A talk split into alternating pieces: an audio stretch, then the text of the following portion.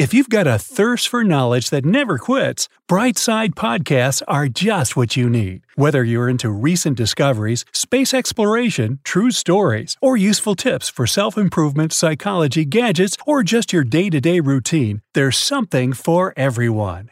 Imagine you decided to take a road trip the old fashioned way. And by that I mean you decide to do it without the help of any technology. What? So you go to the nearest convenience store and buy a map of each state you plan to pass through. You buckle them up on the passenger seat right next to you and set off on your adventure. During your first week, you arrive in the state of New York. You wave bye bye to Lady Liberty, eat a slice of pizza, and head upstate. Near the Catskills, you notice you're running low on gas and decide to stop in the nearest town to fill up your tank. You check your map, and it appears that the nearest place is a small village called Agloe, right at the next intersection. You drive a few minutes and pass through a sign that says, Welcome to Agloe, home of the Agloe General Store. Well, this must be it, you think to yourself. But the town is strangely empty. You can't find the store or the gas station you were looking for. There are no houses. You start to think there might be a mistake. Agloe doesn't seem to exist. This story may sound made up, but it could have actually happened to anyone passing through New York a few years ago. Actually, the so called town of Agloe is what is called a phantom settlement or a paper town. There are several of these around the world, but Agloe is probably the most famous. Paper towns are basically fake towns. That is, they don't really exist. They're made up of Easter eggs put there by map makers as a kind of copyright trap. Maps are tough to make. To create a map from scratch, one has to do years of fieldwork or analysis of satellite photos. That's why plagiarism has always been rampant among map makers. It's pretty easy to redraw the same geographical features from one map onto a new map, and it is hard to get caught. People are, after all, drawing the exact same world. That's why map makers came up with a way to catch individuals stealing their data.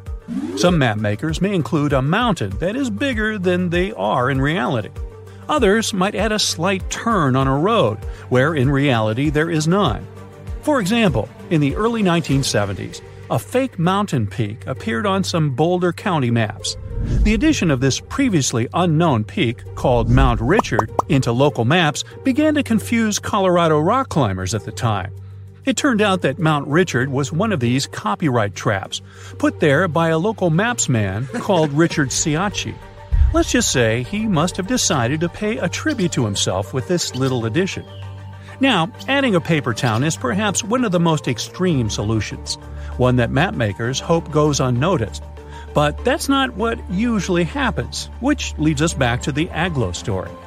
Mapmakers Ernest Alpers and Otto Lindberg from the CDG, General Drafting Corporation, were part of the largest map publishers of the 1930s. Back then, the company was commissioned to create a map of the state of New York. That's when the two men had an idea. In order to prevent copyright infringement, they would create a phantom settlement combining parts of their names together. They came up with the strange name Agloe and added the fake town along Route 206 near the water reservoir of Catskills in upstate New York. The area was supposed to be, in reality, a dirt road. Years later, Rand McNally, another map designing company, produced a map of New York that included a town called Agloe in the same location where CDG had originally placed it. Lindberg was convinced that he had a copyright case against his competitor, but the story just kept getting more complicated. Both companies went to settle the case in court, but as it turned out, McNally had a legitimate reason for adding Agloe to their version of a New York map. You see, in order to fabricate their maps, McNally did a thorough research on real estate and establishments located in each existing town. And as it turned out, Agloe was not an empty town when they drew their map. Records show that the town housed an establishment named Agloe General Store. Sure, it was the only building in town, but that was enough for the mapmakers to believe that such a town really existed. They added Agloe to the map like they would add any other town with physical establishments. It seemed they weren't infringing any copyright if this once phantom settlement had somehow come to life. The plot twist is that CDG's Alpers and Lindberg could never have foreseen that someone would decide to occupy a made up town. But it happened. One day, someone bought a map from a regional gas station that had Agloe marked on it. The person wanted to open a store more or less where Agloe existed, so they decided to name the store after the town it was in. They trusted the accuracy of the map they bought and named their business Agloe General Store. After all, why would there be a non existent town on an official map? The general store didn't last many years, only enough to turn this story into a mess. On the bright side, this whole debacle turned Agloe into a super famous fictitious settlement. It became a tourist spot, with people driving from all over the U.S. to get a picture of the town's welcome sign. Now, as we said before, paper towns are plenty around the world and over time, too. A 2005 BBC documentary revealed that the City of London alone had over 100 tiny fake streets or paper streets around the city. For instance, the so called Moat Lane is supposedly a curving road in Finchley, North London. But if you ever decide to go visit, you'll find nothing but trees and gardens. And what about Argleton, a town in the north of England? Or, more accurately, an empty field in northeastern England? Argleton existed for a while on Google Maps. There were hotel listings and apartments for rent in town. Well, the only thing is that they weren't really in Argleton, but rather in nearby settlements. It's believed that Google Maps imported these fake streets into its database, as they used renowned copyrighted atlases as their sources. But as the truth about these paper streets surfaced, the company later deleted them.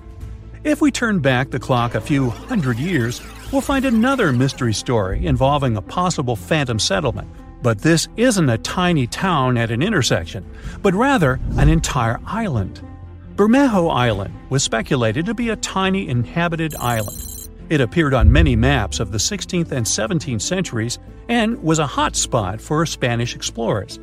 Its location sometimes varied slightly from map to map, and occasionally its name appeared as Bermeja, but its existence seems certain enough.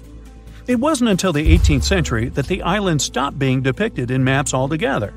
This island's last appearance dates back to a 1921 edition of a Mexican atlas, and then, poof, it dropped out of the horizon altogether. The case of Mexico's disappeared island has raised many questions. Did it sink? Was it destroyed?